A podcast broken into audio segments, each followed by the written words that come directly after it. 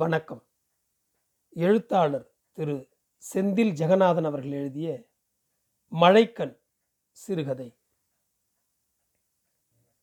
அன்று காலை நாங்கள் கும்பகோணம் பேருந்து நிலையத்தை அடையும் போது மணி 6:30 ஆகியிருந்தது. 4 மணிக்கே எழுந்ததன் பலனால் அவ்வளவு சீக்கிரம் செல்ல முடிந்தது. பேருந்தை விட்டு இறங்கும்போது அம்மாவுக்கு கால்கள் மரத்து போய்விட்டதாக சொன்னாள். நீரின் மீது நடப்பதை போல கவனமெடுத்து ஒரு அடியாய் வைத்தாள். பேருந்து நிலையத்திலேயே இருந்த டீ கடையில் எங்கள் இருவருக்கும் காஃபி வாங்கி கொடுத்துவிட்டு அப்பா டீ குடித்தார். காஃபியை வட்டாவில் ஊற்றி குடித்தவுடனே அம்மா புடவைக்கு பின்னே இடதுகரத்தை வளைத்து அடிமுதுகில் சொரிந்து கொள்ள துவங்கினாள். அம்மாவுக்கு சூடாக ஏதாவது குடித்தால் உடனே வியர்த்துவிடும். உடல் வியர்த்தவுடனே அரிக்க துவங்கிவிடும். எங்களுக்கு அது பழகி இருந்தாலும் டீக்கடையில் நின்றிருந்தவர்கள் அம்மாவை வித்தியாசமாக பார்த்தது எனக்கு சங்கடமாக இருந்தது. டீக்கடையை விட்டு நகர்ந்ததும் சரியாக நாங்கள் நின்ற இடத்திலிருந்து எதிரே இருந்த தடத்தில் திருநாகேஸ்வரம் செல்லும் நகர பேருந்து ஒன்று தயாராக இருந்தது. அதில் ஏறி முத்துப்பிள்ளை மண்டபம் நிறுத்தத்தில் இறங்கினோம். தூய இருதய மருத்துவமனை வளாகத்துக்குள் நுழைந்தவுடன் அங்கு பல வகையான நோயாளிகள் இருந்தார்கள். கைகளில் பாதி கரைந்த விரல்களை கொண்டவர்கள், வெள்ளையாய் செதிலாய் தோலுரித்தவர்கள், முழங்காலில் வழியும் சீழோடு வரும் குருதியை பஞ்சு கொண்டு துடைப்பவர்கள், மூக்கு உள்ளடங்கி முகமிழந்து கொண்டிருப்பவர்கள், அங்கங்களில் தடிப்பாய் வீக்கமடைந்தவர்கள், தோல் முழுக்க சிராய்ப்படைந்ததை போல சிவப்படைந்த தோல் கொண்டவர்கள் என பார்வையின் எந்த திசையிலும் தொழுநோயாளிகளாகவே இருந்தனர். அம்மா அவர்களை பார்த்தவுடனே நடுங்கும் கரங்களால் புடவை முந்தானையை சுருட்டி ஒரு பந்து போல ஆக்கி கொண்டு வாயை மூடிக்கொண்டாள். அப்பா வரவேற்பறையில் இருந்த செவிலியரிடம் சென்று விசாரித்து கொண்டிருந்தார். சொக்காயி, என்ன இந்த கெதிக்கு கொண்டாந்து விட்டுட்டியே, நான் யாருக்கு எந்த தீமும் செய்யலையே, கடவுளே வடக்கமலையானே, என் 3 புள்ளியும் தெவிச்சு நிற்குமே ஐயோ, சன்னமான ஒளியில் தனக்குத்தானே சொல்லி கொண்டிருந்தாள் அம்மா. கண்ணிலிருந்து நீர் வழிந்து கொண்டே இருந்தது. மெதுவான குரலில், அழுவாதம்மா என்றேன். அங்கிருந்த நோயாளிகளும் மருந்துகளின் வாசமும் அப்போதுதான் துடைக்கப்பட்டிருந்த தரையிலிருந்து பினாயில் வாடையும் குடலை சுழற்றி பதற்றத்தை அதிகரித்தது. எங்களுக்கு எதிரில் அமர்ந்திருந்த ஒருவருக்கு வலது கரத்தில் 3 விரல்கள் இல்லாமல் அதில் துணி சுற்றப்பட்டிருந்தது. அவருக்கு பக்கத்தில் இருந்த பெண்மணி அவரின் கைக்கு நேராக ஒரு அட்டையை வைத்து விசிறிக்கொண்டே இருந்தாள். அம்மாவின் பார்வை அவர்களின் பக்கம் சென்று மீண்டது. செவிலியிடம் விசாரித்துவிட்டு அப்பா எங்களை நோக்கி வந்து கொண்டிருந்தார்.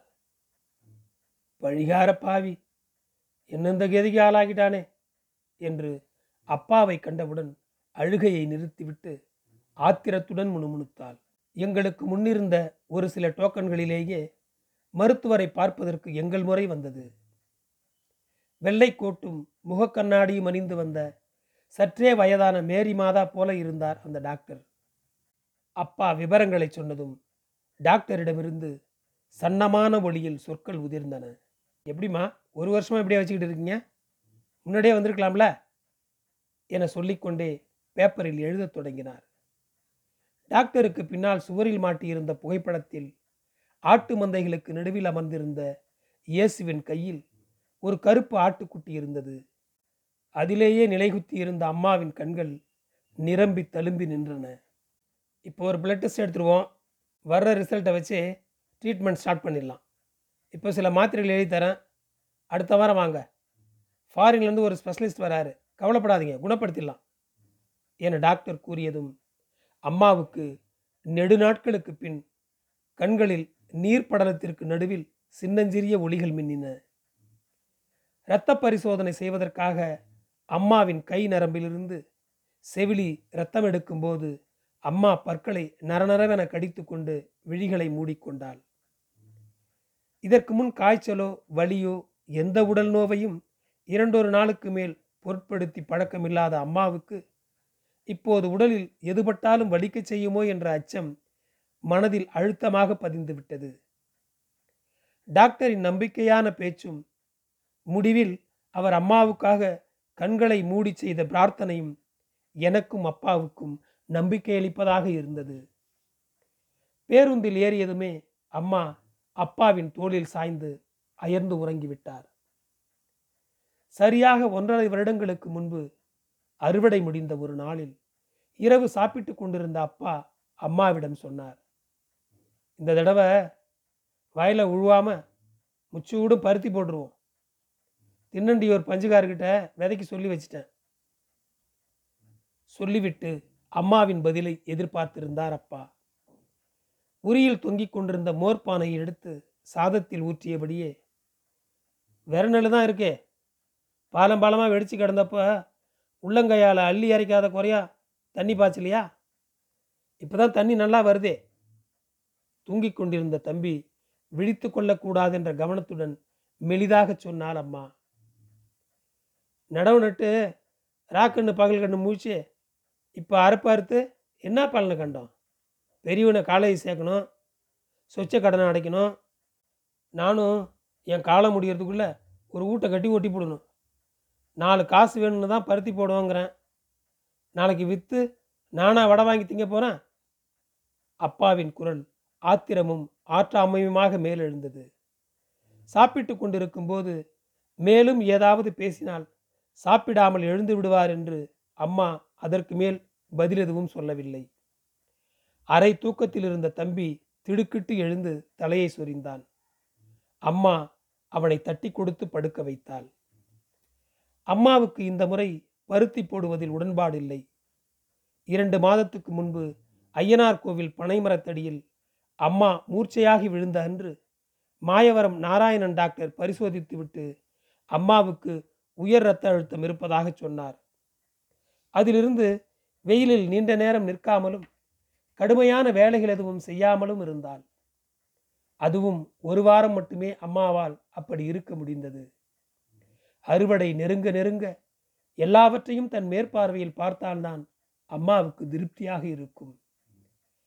அறுவடையின் கடைசி தினம் களத்தில் நெல் தூற்றி கொண்டிருக்கும் போது அம்மாவுக்கு படபடவென வந்து மயங்கிவிட ஆலமரத்தடி வேரில் தலை சாய்த்து படுக்க வைக்கப்பட்டார். ஒரு புறம் பார்த்தால் பருத்தி நெல்லை விட 2 மடங்கு உழைப்பை கோரக்கூடியது. அதிலும் பணம்பள்ளி ஆடு மாடுகளிடமிருந்து பருத்தியை காப்பாற்றுவதற்குள் தொண்டை ஈரம் முற்றிலும் உலர்ந்து நாக்கு வெளியில் வந்துவிடும். இன்னொரு புறம் ஏற்கனவே பருத்தி போட்டதில்தான் வீட்டுக்கு கிரைண்டர் வாங்கியது. சீர்காழி கூட்டுறவு சொசைட்டியில் 3 வருடமாய் அடகிலிருந்த 2 பவுன் தோடை மீட்டதெல்லாம் நடந்தது. பருத்தி போட்டால் தற்போது ஐயனார் குளமும் நிறைந்திருக்கிறது. டீசல் என்ஜினிலும் நல்ல தண்ணீர் சப்ளை இருக்கிறது. கூடுதல் மகசூல் எடுக்க முடியும் தான். டிவி பார்ப்பதற்காக பிள்ளைகள் வீடு வீடாக அலைகிறார்கள். ஒரு டிவி வாங்கலாம், இந்த புகையிலிருந்து தப்பித்து ஒரு கேஸ் அடுப்பு வாங்கலாம் என யோசனைகள் பறந்து கொண்டிருந்தாலும் உடல் நலத்தை நினைத்து அப்பாவிடம் சரி என சொல்ல தயங்கினாள் அம்மா. அப்பா பருத்திதான் போட வேண்டும் என்பதில் உறுதியாக இருந்தார். 50,000 முதலோடு 4 மாதம் பருத்தியுடனே கிடந்தால் நிச்சயம் 1க்கு 3 பலனை எடுத்து விடலாம். திருநென்றியூர் பஞ்சு வியாபாரியிடம் பருத்தி விதைகளை வாங்கி வந்தார் அப்பா. மறுநாள் மேல் நோக்கு நாள் என்பதால் நாளைக்கு உண்ணா நல்லா இருக்கும் என்று காலண்டரை பார்த்து கொண்டே அப்பா சொல்ல அன்றிரவே விதைகளை சாணிப்பாலில் ஊற வைத்தார் அம்மா. ஒரு பொருள் வாங்குவதற்கான யோசனையில் இருக்கும் வரைதான் அம்மா அதற்கு சம்பந்தமில்லாதவளாக இருப்பாள். அது வீட்டுக்குள் வந்தவுடன் அது அம்மாவினுடையதாக மாறிவிடும். பருத்தி விதை சாணிப்பாலில் நன்றாக ஊறியிருந்ததால் மறுநாளே வயலை மண்வெட்டியால் செத்திவிட்டு பார்க்கிழிக்க தொடங்கியிருந்தார் அப்பா. நடவு நட்ட வயல் என்பதால் நிலத்தை மட்டம் செய்யும் பணி தேவையற்று போனது. இல்லாவிட்டால் மட்டப்படுத்த வேண்டியிருந்திருக்கும். அதற்கான செலவு இப்போது மிச்சம்தான் என்பதில் அம்மாவுக்கு ஒரு சிறிய ஆறுதல். 2 பக்கமும் முளைக்குச்சி அடிக்கப்பட்டு இழுத்து கட்டப்பட்ட கயிற்றின் வரிசை கிரமத்தில் 3 அடிக்கு ஒரு குழி என்று தோண்டப்பட்டது. அம்மாவும் நானும் தம்பிகளும் விதைகளை போட்டபடியே சென்றோம். விதைத்த 4ஆம் நாள் மண்ணை முட்டிக்கொண்டு விதைகளெல்லாம் முளைத்திருந்ததை பார்த்தபோதே பிரசவ வார்டுக்குள் பார்வையிட வந்தவளைப் போல அகம் மகிழ்ந்து இருந்தாள் அம்மா. முளைக்காத பழுது விதைகளுக்கு மாற்றாக வீட்டில் ஏற்கனவே தயாராக முளைக்க வைக்கப்பட்டிருந்த விதைகளை ஊன்றினோம். வழக்கமாக மற்றவர்கள் விதை முளைக்காத இடத்தில் அடையாளத்திற்காக ஒரு தாள் சுற்றப்பட்ட குச்சியை சொருகி வைப்பார்கள். ஆனால் அம்மாவுக்கு இந்த பாத்தியில் இத்தனையாவது வரிசையில் இந்த விதை முளைக்கவில்லை என்பது துல்லியமாக தெரியும். மண்ணின் ஒவ்வொரு அசைவும் அம்மாவுக்கு அத்துப்படி. ஒரு முறை அம்மாவின் அப்பா, "உங்கள் அம்மாளுக்கு நிலத்தோட ரேகையெல்லாம் அத்துப்பிடுறா தம்பி" என்று என்னிடம் சொன்னார். அந்த வார்த்தையின் அர்த்தத்தை பலமுறை நான் கண்ணார பார்த்திருக்கிறேன். 7ஆம் நாள் தண்ணீர் வைக்கும்போது அப்பா உடன் இருந்ததால் அம்மாவுக்கு வேலை பலி ஒன்றும் தெரியவில்லை. அடுத்த முறை தண்ணீர் வைக்கும் 15ஆம் நாள் அப்பா உறவினர் திருமணத்திற்காக வெளியூர் சென்றுவிட நாங்களும் பள்ளிக்கூடம் சென்று விட்டோம். அம்மா தானே டீசல் என்ஜினை ஸ்டார்ட் செய்து டீசல் வாங்கி வர ஆள் பிடித்து அனுப்பி ஒவ்வொரு செடிக்கும் தண்ணீர் போவதை உறுதிப்படுத்தி தனியொரு ஆளாக நின்று நீர் பாய்ச்சினார். தண்ணீர் வைத்த கையோடு செடிகளுக்கு யூரியா அடியுரம் வைப்பதற்கு ஒரே ஒரு ஆளை துணைக்கு வைத்து கொண்டு 2 ஏக்கர் நிலம் முழுவதற்கும் 1/2 நாளில் உரமிட்டு முடித்தார். அடுத்தடுத்த நாட்களில் களை வெட்ட ஆட்களுக்கு சொல்வதில் தொடங்கி ஆட்களுக்கு டீ வடை வாங்கி வருவதிலிருந்து சரியாக வெட்டப்படாத களைகளை தேடி தேடி தானே வெட்டியது வரை பனி குவிந்து ஏற்படும் வழியில் "வெளா எலும்ப கேட்டியே எட்டத்தில் எரிஞ்சிடலாம் போல்றியம்மா" என அடிக்கடி சொல்வாள். ஆனால் மறுநாளே வளர்ச்சி அடைந்த செடிகளை பார்க்கும்போது வழிகள் இருந்ததே அம்மாவுக்கு மறந்து போய்விடும். கேட்டால் "பருத்தி செடியை பார்க்குறப்ப பால் குடி பிள்ளைவோட பார்க்குற மாதிரி இருக்கு, உடம்பு வலியாவது ஒன்றாவது" என்பார். தொண்டையில் எச்சில் திரண்டால் கூட அந்த ஈரத்தையும் பருத்தி வேரில்தான் துப்புவாள் அம்மா.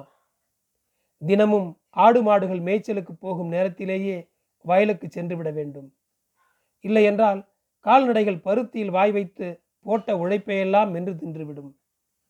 மாடுகளை மேய விட்டுவிட்டு ஆலமரத்தடியில் துண்டை விரித்து கண்ணயர்ந்தோ, கோவில் மண்டபத்தில் ஆடுபுலி ஆட்டம் ஆடியபடியோ, ஈச்சம்பழம் பொறுக்கவோ மேய்ப்பர்கள் சென்றுவிட கவனிப்பற்ற நேரத்தில் வயலில் இருக்கும் பலனை நோக்கி நாக்கை நீட்ட முனையும் கால்நடைகளை 4 புறத்திலிருந்தும் குரல் வளை கிழிய சத்தம் எழுப்பி ஓடி ஓடி விரட்ட வேண்டும்.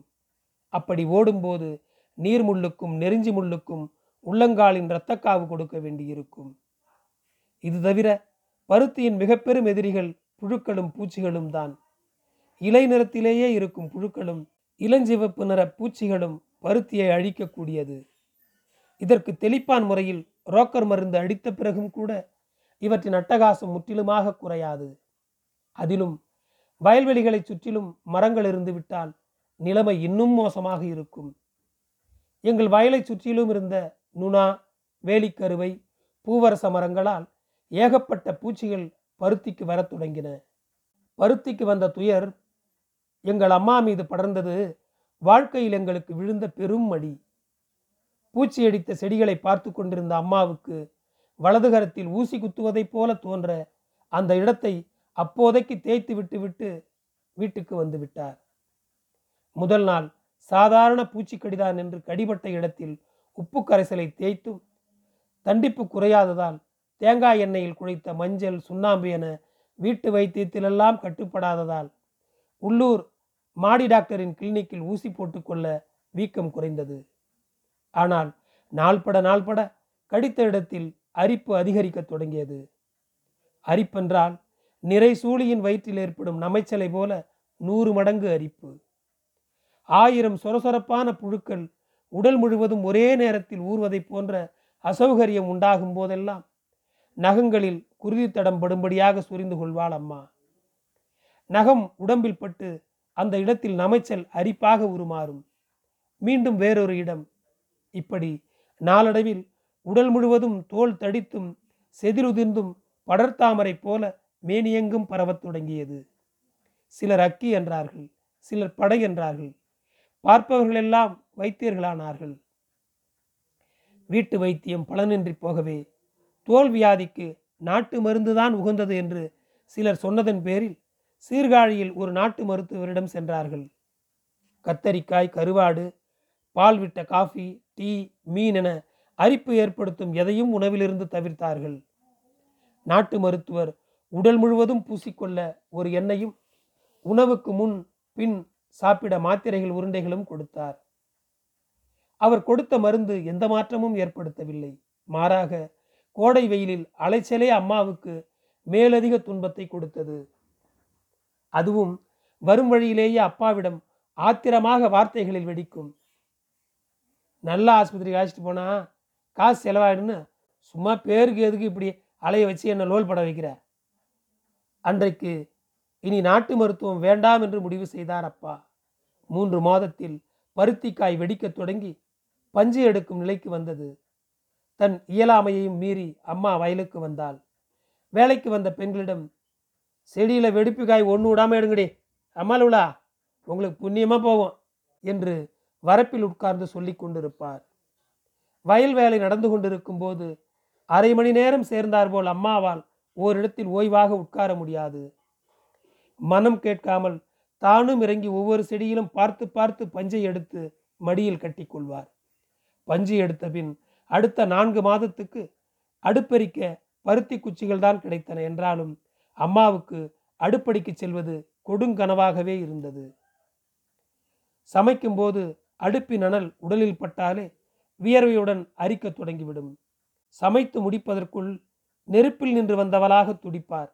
காஃபியோ சாப்பாடோ கேட்டுவிட்டு ஏன் தான் கேட்டமோ என்றாகிவிடும். வேண்டாம் என்று சொல்வதற்கு எங்களுக்கும் அப்போது அத்தனை மனமுதிர்ச்சி இல்லை. புடவை மறைத்த இடங்களை தவிர கைகளிலும் கழுத்திலும் காலிலும் இருப்பதை பார்ப்பவர்கள் கேட்கும் கேள்விகள் எல்லா வேதனைகளை விட உச்சமாக இருக்கும். அம்மாவின் இந்த நிலையை பார்க்கையில் ஊர்க்காரர்களும் உறவினர்களும் அருவருப்பாக முகத்தை வைத்துக் கொள்வார்கள். எங்கள் அத்தையின் மாமியார் இறந்து போனார். அந்த இழவுக்கு சென்றிருந்த போது இறந்தவருக்கு அருகில் அத்தை உள்ளிட்ட நெருக்கமான உறவு பெண்கள் வட்டமிட்டு கூடி ஒப்பாரி வைத்து அழுது கொண்டிருந்தார்கள். அம்மாவும் அந்த கூட்டத்தில் அழுவதற்கு சென்றதும் அம்மாவை தொட்டு அழ வேண்டி வரும் என துக்க வீடென்று கூட பாராமல் ஒவ்வொருவராக விலகி போனார்கள். அடிக்கடி அந்த சம்பவத்தை சொல்லி சொல்லி துடிப்பாள். இதற்காகவே அம்மா ஊரில் உறவில் நடக்கும் எந்த விசேஷங்களுக்கும் போவதில்லை. தவிர்க்க முடியாது செல்ல வேண்டியிருந்தால் பேருந்து பயணத்தில் வேர்வை, கசகசப்பு, வெக்கையெல்லாம் சேர்ந்து அரிப்பு அதிகமாகிவிடும். ஒரு கட்டத்தில் கையில் எது கிடைத்தாலும் அதை கொண்டு சொரிந்து கொள்வார். ராத்திரியில் உறக்கத்தின் நடுவில் பறக் பறக் என்ற சத்தம் கேட்கும். அம்மா விசிறி மட்டையை கொண்டு சொரிந்தபடி உறக்கமின்றி கிடப்பாள். கிட்டத்தட்ட விடியும் போதுதான் அவளுக்கு உறக்கமே வரும். அன்றும் அதேபோல வீங்கிய கண்களுடன் உடல் சோர்வோடு தாமதமாக எழுந்த அம்மா நேரமாகிவிட்டதை அறிந்து பதறி சமைக்க தொடங்கினாள். முற்பகல் 11 மணிக்கு சாப்பிட உட்கார்ந்தார் அப்பா. குழம்பை ஊற்றி சாதத்தை பிசைந்து வாயில் வைத்தவருக்கு உப்பு காரம் எதுவுமின்றி இருக்க காலால் குழம்பு கிண்ணத்தை உதைத்து விட்டபடியே வாயில் வைக்க யோகிதமாயிரில்லை என்று துப்ப அரிகால் படிக்கு அருகில் உட்கார்ந்திருந்த அம்மாவுக்கு உச்சந்தலைமுடியை பிடித்து வெடுக்கென இழுத்தது போல ஆத்திரம் படீரென்று வெடித்தது. தன் பக்கத்தில் உருண்டு வந்து சிந்தி கிடந்த குழம்போடு இருந்த கிண்ணத்தை தூக்கி சுவரில் ஓங்கி அடித்தாள் அம்மா. குழம்பின் துளிகள் சுவரில் பட்டு தெரித்தன.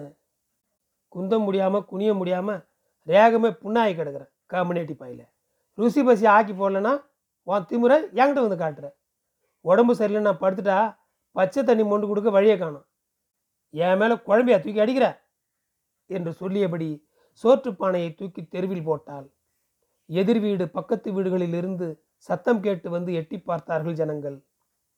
அம்மாவை ஓங்கி உதைக்க வேண்டும் என்று தோன்றினாலும் அம்மாவின் கோபாவேசத்தை பார்த்த அப்பாவுக்கு உடல் நடுங்க ஆரம்பித்து விட்டது. ஒரு நாளும் இல்லாமல் அன்றிருந்த அம்மாவை அவ்வளவு கோபத்துடன் அவர் பார்த்ததே இல்லை. ஒரு நாளில் 2 வேளை குளிக்கும் வழக்கமுடையவர் அம்மா. குளியல் என்றாலே மிகுந்த பிரயாசையுடன் குறைந்தபட்சம் 5 அன்னக்கூடை குளிர்ந்த தண்ணீரை மேலே ஊற்றி கொண்டு நீராடுவார். உடம்பு முழுக்க இப்படி ஏற்பட்டதிலிருந்து குளிப்பது குறைந்து போனது. அப்படியே குளித்தாலும் பட்டும் படாமல் வெந்நீரை ஊற்றிக்கொள்ள நேர்ந்தது. குளிக்கும்போது அரிப்பு இருந்து சொரிந்த இடத்தில் தோல் வழண்டு பெயர்ந்து விடும். உடலை துடைக்கும் போது புண்ணில் ஊசி குத்துவதாக வலி உயிர் போகும். இதனாலேயே பல நாட்கள் குளிக்காமலேயே இருந்தார் அம்மா. நாட்டு மருத்துவத்தில் நம்பிக்கை இழந்ததால் மயிலாடுதுறையில் தோல் நோய் நிபுணர் ஒருவரிடம் அழைத்து சென்றார் அப்பா. தினமும் கை நிறைய மாத்திரைகள், ஊசி, ஆயின்மெண்ட் என மருந்தும் கையுமாகவே இருப்பார் அம்மா. சில நாட்களில் அம்மாவுக்கு உடலில் பல இடங்களிலும் செதில்கள் பெயர்ந்து பரவலாக இருந்தது. அந்த இடங்களிலிருந்து நிணநீர் வடியத் தொடங்கி புண்ணாகி போனது. டாக்டரிடம் விசாரித்ததில் புண்ணாகி நீர் வடிந்தால்தான் முற்றிலும் குணமாகும் என்று கூறிவிட்டார். கோடையின் வெப்பம் அதிகரிக்க அதிகரிக்க அம்மாவின் உடல் முழுவதும் ரணமாகி போனது. இரவில் மின்சாரம் நின்று போனால் அம்மா பெருங்குரல் எடுத்து கத்துவாள். நாங்கள் திடுக்கிட்டு தூக்கம் கலைந்து எழுந்து கொள்வோம். எரிச்சல் அதிகமானால் புரண்டு புரண்டு கத்தும் அம்மாவை பயத்துடன் நாங்கள் பார்த்து கொண்டே உட்கார்ந்திருப்போம். தம்பிகள் என்னை பற்றி கொண்டு அமர்ந்திருப்பார்கள். வலி தாங்காத அம்மா கத்தி கதற சின்ன தம்பி அரண்டு அழத் தொடங்கி விடுவான். அம்மாவின் சத்தம் சற்று வடிந்து கண்ணை இழுக்கும் போது நடுராத்திரியில் திடீரென மறுபடியும் கேவல் ஒளி காதை கிழிக்கும். சொக்காயி, என்ன இப்படி இது பாடா படுத்து தேடி சொக்காயி, என் உடம்பு ரணத்தை பார்த்துமா உனக்கு மனம் இறங்கலை, பார்க்க கண்ணு இல்லாமல் போயிட்டு அடி உனக்கு என்று தெருவாசலை பார்த்து கொண்டு முகத்தில் ஓங்கி ஓங்கி அடித்து கொண்டு ஆத்திரம் கொப்பளிக்க கத்துவார். பார்க்கும் எங்களுக்கு அச்சம் அடிவயிற்றை சுருட்டி உள்ளிழுக்க செய்யும். காலையில் நாங்கள் எழுந்து பார்க்கும்போது உறங்கிக் கொண்டிருப்பாள் அம்மா. எங்களை பள்ளிக்கூடம் கிளப்புவது, சமைப்பது என அப்பாவே எங்களை பார்த்து கொண்டதால் அம்மாவுக்கு அடுப்படியிலிருந்து சற்றே விலகி இருக்க முடிந்தது. நீர் வடிந்து கொழகொழவன புண்ணான இடங்களில் துணிபட்டால் மேலும் வழிபொறுக்க முடியாமல் அந்நாட்களில் அப்பாவின் வெள்ளை வேட்டியை போர்த்தியே அம்மா படுத்திருப்பார்.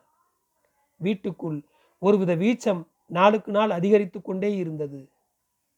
அப்பா எங்களை கொல்லைப்புற அடுப்புக்கு பக்கத்திலேயே இருத்தி சாப்பிடச் செய்வார். அடுத்தடுத்து கொல்லைப்புறத்திலேயே அப்பாவும் நாங்களும் படுத்துறங்க தொடங்கினோம். ஒரு கட்டத்தில் வீட்டுக்குள் நுழைந்தாலே வெளியில் போங்கடா, வெளியில் போங்கடா என்று அம்மா கையில் கிடைத்ததை எடுத்து எங்கள் மீது வீசி கடுமையாக கத்துவாள்.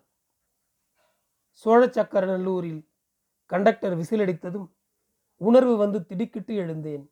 கன்னங்களில் கண்ணீர் கோடாக ஓடியிருந்தது. வீட்டிற்கு வந்ததும் அம்மா குலதெய்வம் படத்திற்கு முன் எதுவுமே பேசாமல் நீண்ட நேரம் அமைதியாக உட்கார்ந்திருந்தாள். அம்மாவின் அமைதி எங்களின் சமநிலையை குலைப்பதாக இருந்தது. அன்று முழுவதும் யாரிடமும் ஒரு வார்த்தையும் பேசாமல் இருந்தது மேலும் பதற்றமடைய செய்தது. இரத்த பரிசோதனையின் முடிவு என்னவாக வரும் என்ற குழப்பம் மறுநாளிலிருந்து அம்மாவின் மனதில் நெடுநெடுவென வளரத் தொடங்கியது. நாளுக்கு நாள் அழுதழுது முகம் வீங்கியது. யார் ஊட்ட வாசாக்கோ, எவ வைத்தேச்சலோ, ஏன் காலடியை சுத்துதே, இன்னொருத்தவங்க கையை எதிர்பார்க்காம வாழணும்னு நினைப்பனே, என் கையா கரைஞ்சி போகணும், என் குடும்பத்தை கேப்பார் பாப்பார் இல்லாமல் போயிடுமே என்று மார்பில் அடித்து கொண்டு அழுதாள் அம்மா. அப்பா அம்மாவிடம் வந்து, தொழுநோய் ஆஸ்பத்திரி தான் அது, அதுக்காக உனக்கு அப்படி இருக்கும்னு நான் நினைக்கணும், எம்மானோ இடத்துல வைத்தியம் பார்த்துட்டான், யாரை கேட்டாலும் அந்த ஆஸ்பத்திரியை சொன்னாங்க, கடவுள் மேலே பாரத்தை போட்டு வைத்தியம் பார்ப்போம், எல்லாம் சரியாக போயிடும் என்று அவர் சொன்னதில் அம்மா சற்று மனச்சமாதானம் அடைந்தாள். கொல்லைப்புறத்தில் தனியே அமர்ந்திருந்தேன். இரண்டாவது தம்பி வந்தான். எப்போதும் அம்மாவின் அருகில் தூங்குகிறவன். அம்மா சோறுட்டி விட்டால் சாப்பிடுகிறவன். அம்மாவுக்கு இப்படி ஆனதிலிருந்து ஏக்கம் பிடித்து போயிருந்தான். பெரியவனே, அம்மாவுக்கு எப்போதாண்டா இதெல்லாம் சரியாகும் என்று கேட்டான். சீக்கிரமாக சரியாயிடும்டா சொல்லும்போதே உள்ளூர ஆஸ்பத்திரியில் பார்த்த முகங்களும் கரங்களும் நினைவில் எழுந்தன. அம்மாவும் அப்படி இருப்பதைப் போல பிம்பம் மண்டைக்குள் தோன்றும் போதெல்லாம் தலையை உதறிக்கொண்டேன். அம்மாவுக்கு பூரண குணமானால் குடும்பத்தோடு பழனிக்கு நடந்தே வருவதாக அப்பா வேண்டிக் கொண்டார். குலதெய்வத்திடமும் ஊர் பிள்ளையாரிடமும் தினமும் காலையில் எழுந்து நானும் தம்பிகளும் வேண்டிக் கொள்வோம். அன்றைக்கு நெடுநாட்கள் கழித்து அம்மா எங்கள் எல்லோரையும் உட்கார வைத்து சாதத்தில் குழம்பு ஊற்றி உருண்டை பிசைந்து சாப்பிட கொடுத்தார். இடையில் அம்மாவின் கையால் சாப்பிடாமல் 3 மாதம் அப்பா பரிமாறியே சாப்பிட்டு கொண்டிருந்தோம். 3 மாதத்திற்கு முன் அம்மாவை பார்க்க வந்த உறவுக்கார கிழவி ஒருத்தி அம்மாவை பார்த்துவிட்டு பக்கத்து வீட்டுக்கார பெண்ணிடம், இந்த கையால் மாவரைச்சு, இந்த கையால் சமையல் செஞ்சு இந்த பிள்ளைகளுக்கு போடுறாளே, அதுகளுக்கும் அப்படி ஆயிடுதுன்னா என்னடி அம்மா பண்ணுவா? கொஞ்சமாவது ரோசனை வேண்டாம் ஒரு குடுத்தனக்காரிக்கு என்று சொல்லி இருக்கிறார். இந்த விஷயம் அம்மாவுக்கு எட்டியதும் அம்மா நெஞ்சில் அடித்து கொண்டு கதறினாள். பின் கண்களை துடைத்து கொண்டு, என் கையால் செஞ்சு என் பிள்ளைகளுக்கு எதுவும் ஆகாது, என் மனசறிஞ்சு நான் யாருக்கும் எந்த கெடுதியும் பண்ணதில்லை, என் பிள்ளைகளுக்கு ஒன்றும் ஆகாது, மகமாயே என் பிள்ளைகளுக்கு எதுவும் ஆகக்கூடாது என்று தேம்பினாள். மறுநாள் செவ்வாய்க்கிழமை அப்பாவும் அம்மாவும் வைத்தீஸ்வரன் கோவிலுக்கு சென்றார்கள். தையல் நாயகி சந்நிதி முன் நின்ற அம்மா அப்பாவிடம், சாமியை கும்பிட்டு நேராக அந்த ஆஸ்பத்திரிக்கு போயிடுமா என்றார். இன்னும் 5 நாள் இருக்கே, 5 நாள் கழித்து போவோம் என அப்பா சொல்ல, முடிவு என்னவா வேணாலும் இருக்கட்டும், இந்த 5-4 நாள் நான் அங்கேயே இருந்துக்கிறேனே, அந்த டாக்டர் அம்மாக்கிட்ட கேட்டு சொல்லிவிட்டு அங்கே இருக்கிற செடி கொடிக்கு தண்ணி ஊற்றி கூட்டி பெருக்கிட்டு கொடுக்கறத தின்னுக்கிட்டு இருந்துக்கிறேனே. அது வரைக்கும் எந்த நிலையிலுமேயே அழாத அப்பா முகத்தை மூடிக்கொண்டு அழுதார். அம்மா மேற்கொண்டு அப்பாவிடம் எதுவும் கேட்கவில்லை. தூய இருதய மருத்துவமனைக்கு அடுத்த வாரம் சென்றோம். சில வெளிநாட்டு மருத்துவர்கள் வந்திருந்தார்கள். பூச்சிக்கடியால் உண்டான தோல்வியாதிக்கு அப்பாவிடம் ஆங்கிலத்தில் ஏதோ பெயர் சொன்னார்கள். சிகிச்சை தொடங்கியது. அம்மா இதுநாள் வரைக்கும் கட்டி கொண்டிருந்த பூனம் புடவைகளையோ பாலியஸ்டர் புடவைகளையோ இனி ஒருபோதும் கட்டக்கூடாது என்று டாக்டர்கள் அம்மாவிடம் அறிவுறுத்தினார்கள்.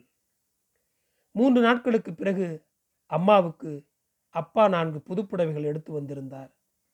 அம்மா அந்த புடவைகளை எடுத்து பார்த்து கொண்டிருக்கும் போது ஊசி போடுவதற்காக உள்ளே நுழைந்த செவிலி, என்ன சாரிமாது என்று கேட்க, அதற்கு அப்பா, சுத்தமான பருத்தி புடவை பாப்பா என்று அவரிடம் பதில் சொன்னார். பிறந்த குழந்தையின் தலைமுடியைப் போல மிகுந்த மென்மையுடன் இருந்த புடவைகளை தொட்டு தடவி பார்த்து கொண்டிருந்த அம்மா எதையோ நினைத்து புடவையில் முகம் புதைத்து கதறி அழத் தொடங்கினாள். நன்றி. தொடரும்.